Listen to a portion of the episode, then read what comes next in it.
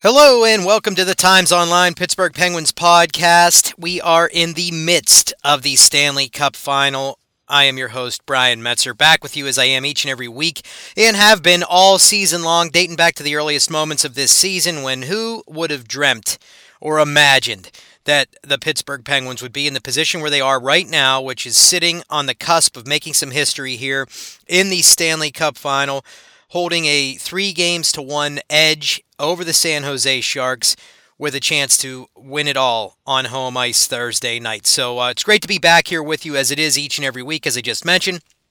Hope you've been following along with our coverage at timesonline.com in terms of our of our written word, in terms in terms of our podcasting, our videos, everything else that we've been doing for you. It's been a blast to run through this playoff run with this with the Pittsburgh Penguins and bringing it all to you guys via timesonline.com. Now, before we get into anything else, I just wanted to tell you where you can find this show as well as all of our other podcasts that we're, we've been able to uh, been put together or that we do put together for you guys. You can find us at timesonline.com itself iTunes, Stitcher Radio, and SoundCloud. Uh, at some of those, all you have to do is go out there and search Beaver County Times, and you will find the Penguins podcast, the Pirates, the Steelers, the Scholastic, the pop culture, the media, everything else you want to find right there for you. Just search Beaver County Times. As for me, you can find me on Twitter at Brian underscore Metzer. You can find all of the work that I do for the Beaver County Times, timesonline.com there. You can find my NHL.com stuff. You can find my Penguins Radio network stuff. That's where I will uh, hype up when I'm doing radio appearances, everything else like that, as well as uh, solicit your your feedback and comments for this show, which we do have some a handful of Twitter questions to get to during this edition of the uh, of the podcast. So. Uh, as I said mere moments ago, we are in the Stanley Cup final. The Penguins, uh, they took a two games to none lead. They lost a game, then they went up. They went right back and took control again, leading this one three games to one. And uh, it really could have been a sweep for the Penguins. Unfortunately, wasn't. But in a way, it's kind of a silver lining because everybody that's been wanting to see a, uh, a Stanley Cup raised in Pittsburgh will get an opportunity Thursday night. You don't want to put the the uh, cart in front of the horse here because you still got to go out and play the games. But there isn't, uh, you know, there isn't a better scenario that you could you could put together than seeing the uh, Penguins with a chance to maybe hoist Lord Stanley's Cup on home ice. Now, lots to get to on this show. Let's jump right into it. The last time we got together here on this podcast, the Penguins had just taken a one game to none lead, winning on Memorial Day, beating the Sharks. Uh, it was a, a fun game to be a part of. Then you get into Game two on home ice, which went to overtime yet again. It seems like something that we've had happen all season long or all playoffs long, where the home game seemed to find a way to go to the extra frame. Well, this one was the youngster, Conor Sheary, getting it done. Uh, just what can you say about Conor Sheary? Let's talk about him just for a couple moments here. I know he hasn't put up a ton of points in the playoffs in general, but to be such a young guy, to be a player that's an undrafted free agent, to come on board, just do it now at the highest level, just is just an amazing thing to have witnessed. He's playing on a line with Sidney Crosby. Doesn't seem to be overwhelmed by that fact at all. And the neatest thing that you will see is this play, if, you know, taking it back a couple games now to game th- or to game 2 Sidney Crosby essentially draws this play up on the ice in overtime. He's directing traffic. He tells Brian Dumoulin where to go. He tells Chris Letang where to go. He tells Conor Sheary where to go. Then he goes and he wins the faceoff. Gets it right back to Letang, who makes a quick read, gets it to Conor Sheary, who, as a young player, now he, he takes it just in that area above the faceoff dot. He could have he could have maybe tried to slide down, try and go to the net with it, try and make another pass. Nope. He takes the pass that's a little bit behind him. And that might have worked in his favor because he takes the pass and he just turns and whips it towards the net, picks Martin Jones over his glove, and just a great goal for a, sniping young player. You love to see that happen. And the funniest thing was, I think that um, Conor Sheary was the last guy in the building to know that it went in because the uh, the Penguins they're all celebrating, and then you see it dawn on him. Holy crap! It went in. It beat Martin Jones. I've just scored a Stanley Cup final game winning goal in overtime.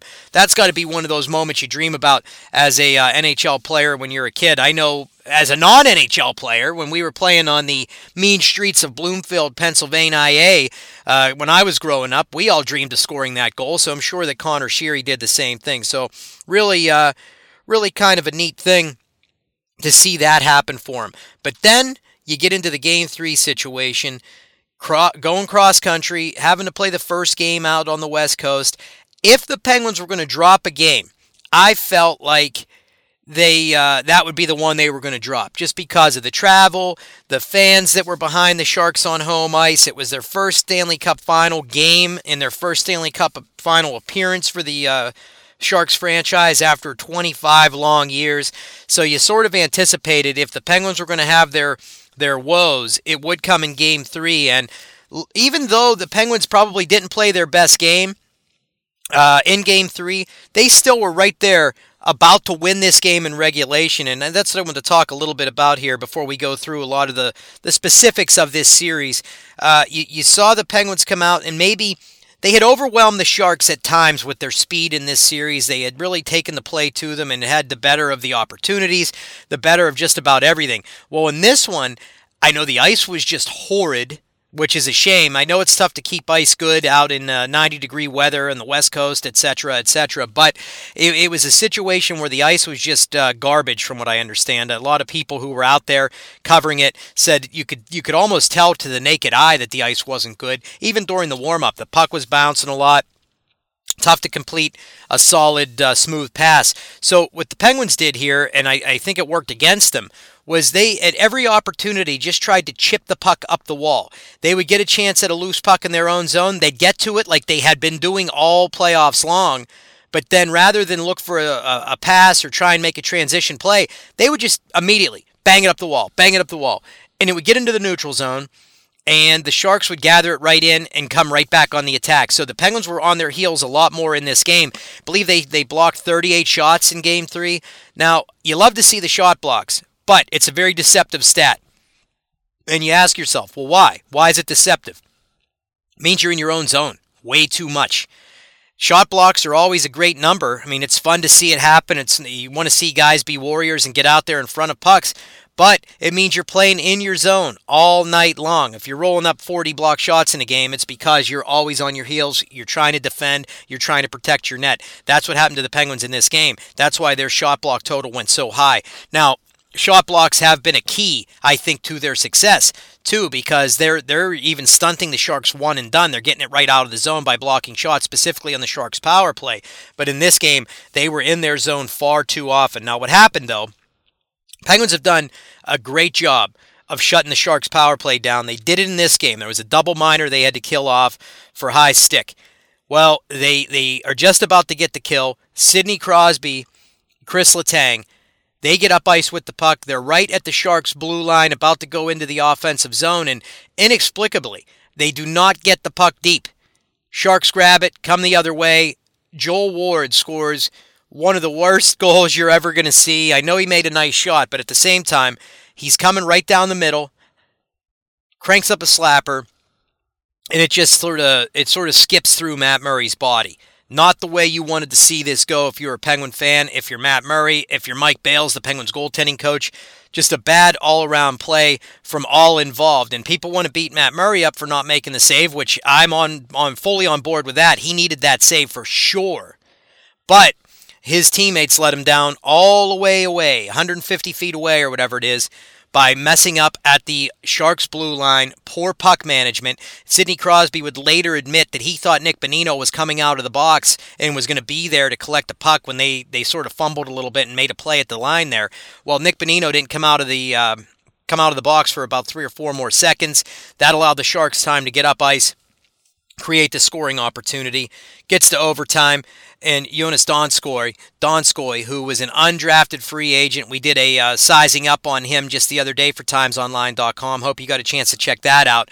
Well, he comes around the net and beats Matt Murray with one of those typical goals we've seen Murray allow a lot during these playoffs, which is plays coming out from behind the goal line, from behind the net. He's still just not setting up properly, coming out from beneath the goal line, coming out uh, off the far post. When it comes around the net quickly, he's down. He's in that crab position, trying to protect against a wraparound because it's still in the back of his mind that TJ Oshie beat him in game one against the Capitals that way.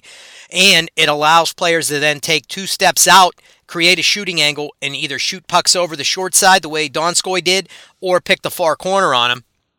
And that's what happened here. But Penguins, it's two to one at this point. They come out, they're ready for game four. Uh, I think that the Sharks fans were they were all over the they were you know we'll, we'll say they were over the moon because Metallica, the hometown band, uh, local band if you will, out in the Bay Area, they play the national anthem. They've been big Shark supporters throughout these playoffs. They're there. Kirk Hammett and James Hetfield they blow out the national anthem for me, as a Metallica fan growing up, uh, you know, pretty much watching them throughout their entire career, I don't think I ever would have seen the day or I ever dreamed of a day that Metallica would be on the ice during the Stanley Cup final, let alone an NHL game in general, playing the national anthem. But that's what we saw here. A lot of folks thought that was an omen because the Penguins have sort of borrowed Seek and Destroy from the Sharks. That's the uh, entrance song that the Sharks use. St. Louis Blues used it, and were dispatched by the Sharks in six games. Well, the Penguins have used that most of the season, if not all season, uh, as their take the ice music. They've used it in the playoffs as well. And I talked to my buddy Vinny Karputska as well as Billy Wareham, the two guys that uh, handle in-game entertainment for the Penguins. They said they're going to stick with it throughout, and they have, even though they've gone a little lighter on Metallica during the games because of this tie-in with the Sharks.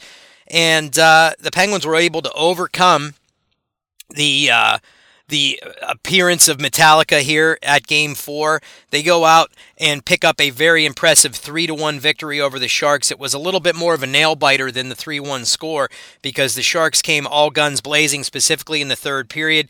Matt Murray was up to the task. That's when they scored their first goal, though. It was 2 0 Penguins. And then. Um, it was Melker Karlsson, another great undrafted free agent for the Sharks.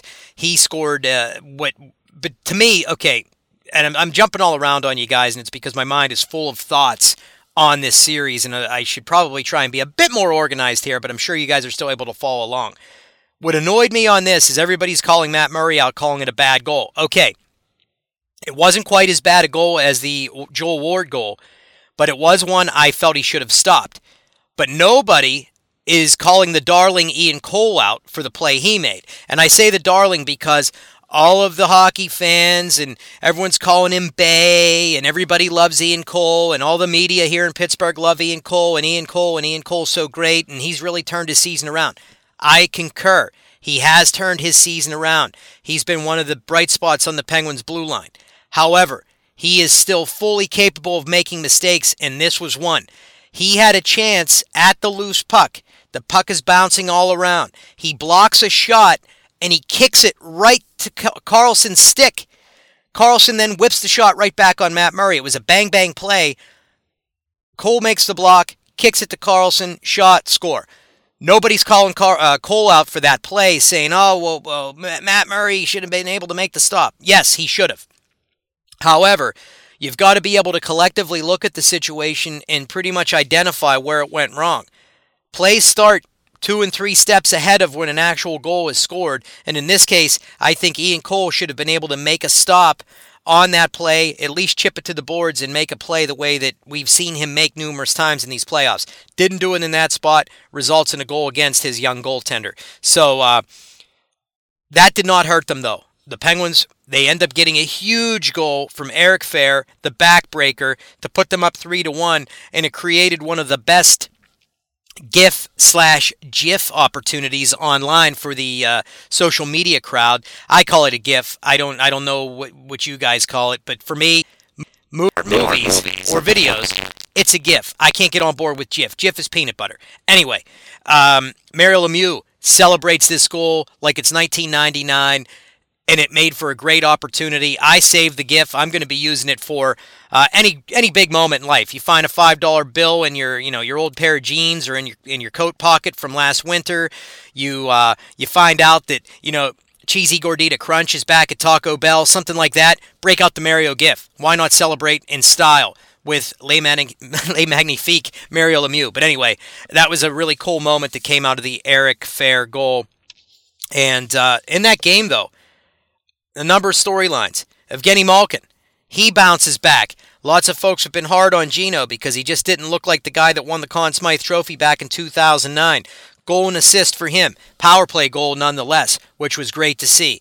The assist was a nice play to keep the puck in the zone, chips it to Phil Kessel, throws a shot on goal, results in Ian Cole getting his first ever playoff goal. So that's the kind of performances that the Penguins are getting where everybody is just chipping in. You love to see it. That's turned into a 3 1 lead for the uh, Pittsburgh Penguins here in the Stanley Cup final. Now, let's jump into some of the storylines and some things that I've been really impressed by during the playoff run in general, and specifically in this uh, in this Stanley Cup final. Everyone wants to know what is making the Penguins blue line so good. Why is it working? How is it working? Well, I will say this much: it's more a uh, a, a sum of the pieces coming together than it is individuals. Yes, Chris Letang's been outstanding in the final. He's been out- outstanding for long stretches of the Stanley Cup playoffs in general, and he's one of the few players on the Penguins roster with uh, three points in the Stanley Cup final, which is nice to see because it's not been a high scoring final by any means. The highest scorers in this series all have three points. The Penguins have four players with three points, and uh, Letang is one of them. And the Sharks have just one, Donskoi. He has three points. But the blue line has worked as such. Brian Dumoulin and Chris Letang have formed a very formidable top pair for the Penguins. Dumoulin, I, I like to joke that Jim Rutherford went back in time, traded him to Ray Shero in 2012 in exchange for Jordan Staal, just so he would have him now during this run. What's overlooked a lot in the, uh, I, I, think, in the glare of young players like Bryan Rust and Conor Sheary playing so well, is that Brian Dumoulin is essentially still a rookie. Yes, he he played some games last year and has been on the radar for a handful of seasons now. But this is a guy that's really going through his first full season in the National Hockey League, and he has been outstanding. Really impressed by what we're seeing from Brian Dumoulin. He moves the puck so well. Uh, jumps into the play better than a lot of people ever gave him uh, gave him credit for. He's got uh, five block shots in the series. He's got uh, five hits in the series. He's all over the place. This is a guy that's just done very quiet work, but very effective work next to Chris Letang. Letang's gone out there and played his normal close to 30 minutes a night. Dumoulin's been right there with him, which then opens it up for the second pair, Olli Maatta and uh, Ben Lovejoy to just go out and do their work. If there's an unsung hero for this blue line, in my mind, it's Ben Lovejoy. He does not hesitate to make a decision. Puck is always out of the zone quick. It's the safe play. It's up the boards, nothing through the middle. He gets it up. He also, in the offensive zone, gets gets shots on goal quickly. That's how he got himself a goal and an assist back in Game Three. He's just firing pucks to the net. He's getting deflections. He's getting tips from his uh, forwards. You love seeing that. But he and Olli Maatta have really come together to be a yin and yang for one another. Maatta can still push the offense a little bit. Lovejoy can hold back, maybe be a little bit more of a safety net for him, and that's helped Olli Maatta really turn his playoffs around. His first handful of games in these Stanley Cup playoffs, you just thought, uh oh, what did the Penguins get themselves into signing this kid to a long term deal? Well, now he's a plus player. He's playing big minutes. He's blocking shots. He's doing everything you expected from this kid uh, when when he really broke onto the scene as a rookie during his first season after being picked back in 2012. So you love to see him come together with Lovejoy. So those pieces have locked right in perfectly. The top four. Then the bottom pair: Justin Schultz, Ian Cole. You're seeing Ian Cole be a very effective penalty killer along with Ben Lovejoy. So that's where his biggest value is. He's also been the safety net for Justin Schultz. Schultz has been able to go out and show off his puck moving ability. They've been able to get on the attack together sometimes.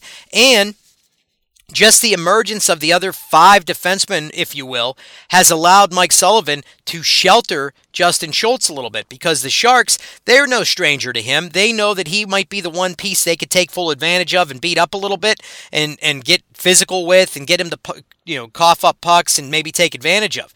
Well, they limited him to 10, 10, minutes in the last game. He's not being overexposed. He's getting power play time. He's getting out there in offensive situations. He's moving the puck effectively. He's putting shots on goal still when he gets those opportunities. Cole's there to protect him a little bit when they're out together. And then you can sort of sit him down because you can double shift Chris Letang. Letang has double shifted with Ian Cole a lot. That's something we've seen happen more times than not. Uh, and and just a couple games ago, he played almost equal time with his own partner Brian Dumoulin as he did with Ian Cole, which tells you he's just being double shifted. Then you stir in his power play time, and that's where it really jumps up. So uh, it, it's kind of interesting to watch these chess matches play out. But for me, that's why the Penguins' blue line's been so well. Go back in your memory banks here and think 2009 one of the best defensive pairings that the Penguins had. Yes, Sergei Gonchar did what he did, even though he missed some time after taking the knee on knee hit from Alex Ovechkin. But what everybody remembers is the piece Rob Scuderi teaming with Hal Gill to form this shutdown tandem. Yes, they were afflicted at times by players like Alex Ovechkin, who was getting around them and creating some offense in the Capital Series in 09, but they did yeoman's work all the way through up to the Stanley Cup final and they were a big reason why the Penguins won. Individually, eh, they're average players. They weren't that great. They each got some uh, nice, nice uh, money out of it. They went on to sign free agent deals with other teams, but you saw them come together as it was sort of like the Wonder Twins activate. They bring the rings together and they become whatever they need to be to help team to help the team win. Individually, they might be able to be abused, used up, beaten, taken far side, doing all these things to them. Forwards could take advantage. When they were out there together, it didn't happen. That's what you're seeing with this Penguins blue line. All four guys have really been the Wonder Twins. They've come together. The top four I'm talking about, and even all the way the the whole every six, you know, all six of the defensemen have had that same thing happen. So that's why it's more the sum of the parts rather than the individuals. Now, let's jump into Phil Kessel just a little bit here. I know he's not rolling up the offense like he was maybe in the Stanley Cup final, even though he just had two primary assists in the last game. Got himself a goal earlier in the series. He's one of the three point scorers for the Penguins so far here. You love seeing it. Uh, I just I can't think of a better story in in hockey, just based on the way the Canadian media crapped all over this kid. Uh, treated him like garbage in my estimation, ran him out of Toronto, couldn't have been happier to be rid of him. Well, guess what, Toronto? He's one win away from a Stanley Cup, and there's a high probability that he's going to be the Conn Smythe Trophy winner as the playoff MVP for the Pittsburgh Penguins. I don't know that you could have scripted this any better when Jim Rutherford made the trade over the summer, just a couple days after the draft in Florida. There was a lot of speculation. Is it going to happen? Are the Penguins going to jump in? People were upset that they missed out on Brandon Saad when he got dealt to the Columbus Blue Jackets. Well, guess what? Columbus Blue Jackets didn't even make the playoffs with the Pittsburgh kid Brandon Saad, uh, Pine Richland zone. They're in the Stanley Cup final with Phil Kessel, and Phil Kessel's been a huge contributor the whole way. Now, I, I just I feel like the kid was unfairly criticized. I know he did not have the year that we anticipated when he got here. He was going to be a 40, 50 goal type man. Well, it didn't happen that way. No one's going to score that way in this league. I mean, yeah, Alex Ovechkin r- rolls up goals with uh, you know with regularity, getting 50 goals like it's nothing. Phil Kessel very well may do that next season. It really doesn't matter now when you look back because of the way the kids performed here in the Stanley Cup playoffs. And I will tell you, Marilyn Manson has a song where he once said, and not that he's a great poet or anything, but he once said he wasn't born with enough middle fingers. And you know what that means? That's the way Phil Kessel feels right now when he looks at the Canadian media. He looks up there and he says, You know what? You guys have beat me up for being uh, a little bit frumpy, receding hairline, hot dog lover, all this crap. I just did a radio show yesterday where a, a, a guy who's a Canadian journalist again starts on Phil Kessel with the hot dogs. I, it's a sham of a story. Steve Simmons, when he wrote this, had no corroboration. He, he's he's looking at uh, a, a, a, hot dog truck or whatever, a hot dog stand that wasn't even anywhere near where Phil Kessel lived in Toronto. And he's like, he went there daily for a hot dog. Even if he did, who cares? As Jim Rutherford has said, he was Toronto's best player for seven or eight seasons. They ran him out of town. They hated him. Well, guess what? Pittsburgh Penguins fans are loving Phil right now. They're they're feeling, if you will, they're filling the Stanley Cup final. I don't even know how I want to say that. It doesn't matter. He's been a great story. Evgeny Malkin, he's emerging at the right time. Maybe it's in honor of his new baby, Nikita, that was born last week. Congrats to the Malkins. You love having that happen. Gino applied for a marriage license recently. Word is maybe he's already married. Doesn't matter. All we care about is what he does on the ice, but we do want to congratulate him for his new baby. Now, he went out, goal and an assist in the last game. Great showing for him. this would be the perfect time for Gino to slip into Machino mode and get it done in the Stanley Cup final. Former Conn Smythe Trophy winner, he's not going to get it this time, but he can help them hoist Lord Stanley's Cup here in Pittsburgh Thursday night. Matt Murray has continued to be a huge storyline for this team. Love the way he's playing. Yes, he's not necessarily had to steal games. He's not necessarily been, um, you know, perfect. He's let up a bad goal from time to time, but I love the way he just lets it go. It's gone. Once it beats him, it's gone. It's out of his memory bank. He always says, once it crosses the goal line, I can't do anything about it. I got to move on and make the next save. Such an outstanding outlook for a young player, 22 years old now. Can't believe that he's able to just let it roll off his back in that way. Conn Smythe candidates, we've talked a little about this already. Phil Kessel, I think, right now is the uh, the leader. He's probably going to be the guy. Now, will the Canadian media, who have a number of the votes for Conn Smythe, give it to him? That's yet to be determined. They don't seem to be Phil Kessel fans, even though it's really hard to take it away from him for what he's done here. I mean, the kid has done nothing but roll up points all playoffs long. He scored big goals, and I think he deserves it. Sidney Crosby's a dark horse candidate, Matt Murray, a dark horse candidate, as well as Nick Bonino, dark horse candidate. He has been one of the leading shot blockers in the league during the playoffs from the forward position. Unheard of. A lot of times you will never see a forward block shots the way that he does. Here's the thing that stands out. You want to talk Nick Bonino? 18 block shots in the Stanley Cup final alone. That's 18 block shots in four games. Four games, he's blocked 18 shots. Next closest, Olli Maatta with 10. Everyone else in single digits. Unbelievable stuff for Nick Bonino. So that's why I think he's a candidate. I think that the Penguins' depth, speed, tenacity, resilience all been on display. It's just a huge reason for why they are where they are, driving the Sharks crazy. Sharks do not have an answer for anything that the Penguins are doing, and it's taking its toll. And I think that's a big reason why the, the Penguins are going to be able to finish this up on Thursday night. As I said earlier, you don't want to get ahead of yourself, but at the same time, I haven't seen enough out of the Sharks through four games to say that they are going to be able to push back enough in Consol Energy Center to win, let alone win three games. So uh, don't get your hopes up too too high until you see the final result. But if you can get in the building tomorrow, you may want to do that. Now, the loss of Thomas Hertl, huge for the Sharks. He was probably one of their speediest forwards. Uh, and I, I, I don't want to take credit for hurting the kid. However, the moment we published sizing up on Thomas Hertl out of the playoffs, he hasn't played a game since. Same thing happened with Carl Alzner back in the Cap series. I did a sizing up on him. Maybe maybe my sizing's up. And uh, you know, maybe you know the the crew back at the office in in up in uh, Beaver County can get in touch with me and tell me which player we should do this for because they've proven to be like voodoo dolls at this point. They knocked Carl Alzner out. They've knocked Thomas Hertl out right now. So we'll see if we can't uh, have that same effect on somebody else. I don't want to be responsible for hurting a guy, but it certainly seems that way. Now, couple quick thoughts on how they've gotten to this point. 3 1 lead. I know we've talked through many of the storylines. Here's a couple more quickly, then we'll get you a couple quick Twitter questions.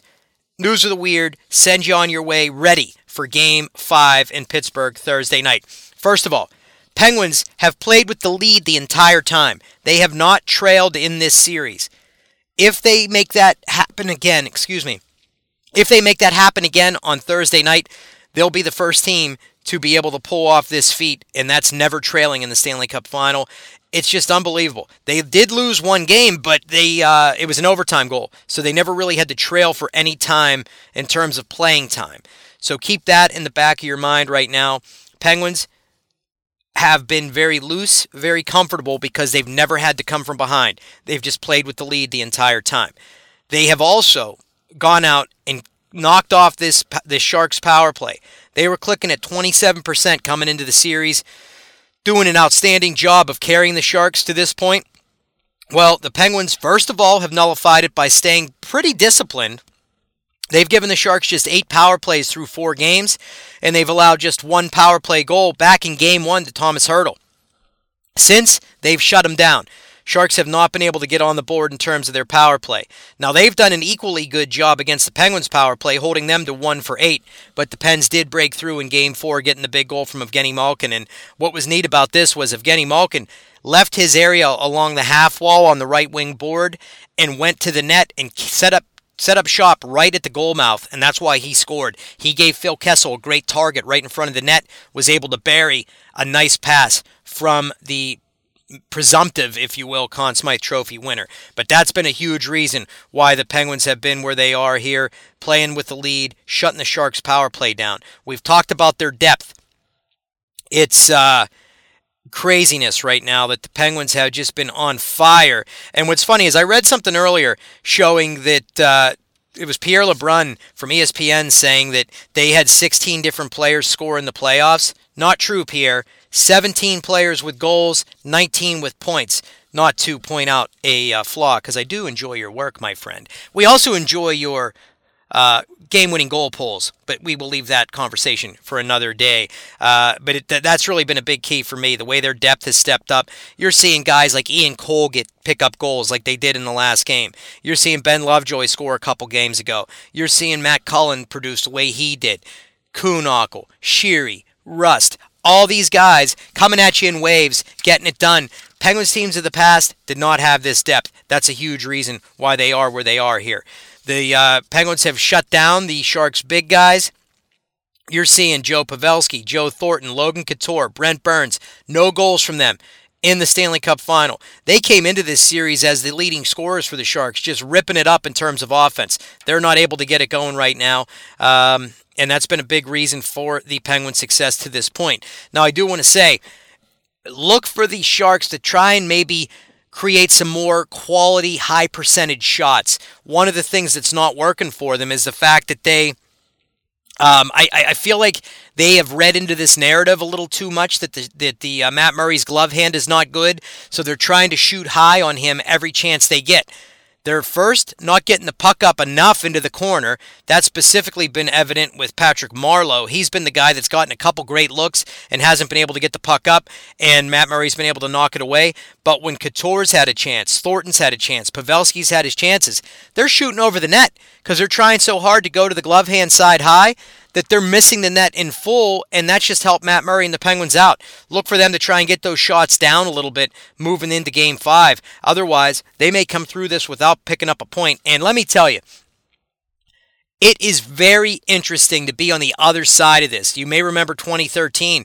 Penguins, Eastern Conference Final against the Boston Bruins. They scored just two goals through four games. Sidney Crosby, Evgeny Malkin, Chris Kunitz, all these other players. Uh, and it wasn't Kunitz, I believe he got on the board. But all of these other players, it was Chris Letang with the other two big guys. No, no goals in the series. Well, that's what the Sharks fans have got to be experiencing right now. Just an unbelievable turn of events.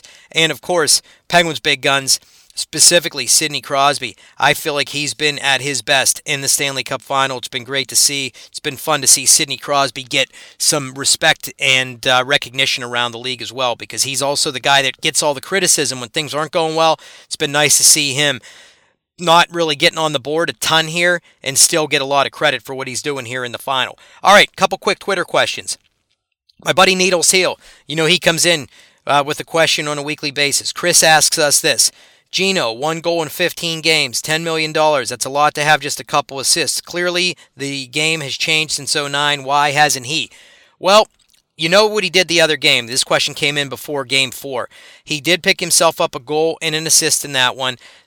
Evgeny Malkin has evolved. I think he's playing injured, first of all. I think his arms were bothering him. I talked to a couple people that said he's having some issues with the rotation of his forearm on his elbow. That's going to impact you any different way when you're trying to get shots off, when you're trying to stick handle, when you're trying to do what you do.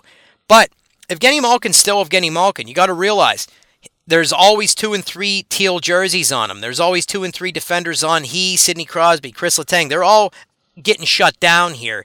It's just that it's been popular to rip on him because of the penalties he occasionally takes. He's uh, not looked like himself, if you will. He's a bit streaky at this stage of his career, but I don't think that, that the game has passed him by by any means, and I don't think that it's not his not evolving. I think this is a player that's still going to be very effective for the Penguins before this is all said and done. And um, I, I did hear some some speculation coming from Canada that he might get moved this summer. If that happens, so be it. I haven't heard that talk myself. There's also the no movement clause to worry about. Uh, I, I, think that the Penguins probably could get a haul for him if they do move him, but you never get proper return for guys like Sid and Gino and all these other star players. The uh, the the team that gets the best player in the deal ends up usually winning it. Now, unless you can find a way to get the, the first overall draft pick or something and get Auston Matthews, which you're not going to get uh, from Toronto. I don't know that you see Evgeny Malkin dealt for pro, for full value, but keep your eye on that situation moving forward. But I don't think it's a matter of the game and he being on different pages here. Just Gino is going to be just fine, and I think you'll see him probably contribute in Game Five. Uh, Will on Twitter he asks. Pens have excelled at adjustments in playoffs. What adjustments do the Sharks have left to try? Well, for me, I would look for Peter DeBoer to switch his lines up a little bit. He's gone with the same lineup pretty much throughout. He had to shuffle it a little bit when he lost Hertl, but You've seen Donskoi move into that spot on the top line. He's been a productive player. He's got to find some way to just get Joe Thornton, Joe Pavelski, and uh, Patrick Marleau going. Find a way to get them on the board. And for me, that's going to be double shifting them, playing them in situations where you least expect. And the one example that people have been talking a lot about is you may think back to years where Jaromir Jagr, different teams he's played on, he would play on his normal line. He'd be on the top line, and then you'd suddenly just see him take a shift with the fourth line and try and catch a team off guard and get a favorable matchup. That's what you're going to have to watch Peter DeBoer do. You're going to also have to watch the Sharks find what better ways to break out of their zone and to get on the attack because their transition game's been shut down in all but game three. I think that that's been a, an issue for them, and I don't know that there's an adjustment that they can possibly make heading into game five of the Stanley Cup final that hasn't been tried already. So it's going to be a very tough situation for Peter DeBoer he's pretty much stuck with what's worked in terms of lines and everything. I don't know that that's going to work for him. And then we got a joking question from Ray. When is the victory parade with hashtag jinx alert? I will tell you this much. Some team that's in the Stanley Cup final will have a victory parade sometime after the final game of the final. That's as far as I'll go with that. Lastly, news of the weird, and I will tell you, if I sounded shot out of a cannon today, it's because I've had two Monster Energy energy drinks and a giant cup of coffee. So I'm pretty fired up. Must just be how I get during the Stanley Cup final. Uh, this one comes to us from California.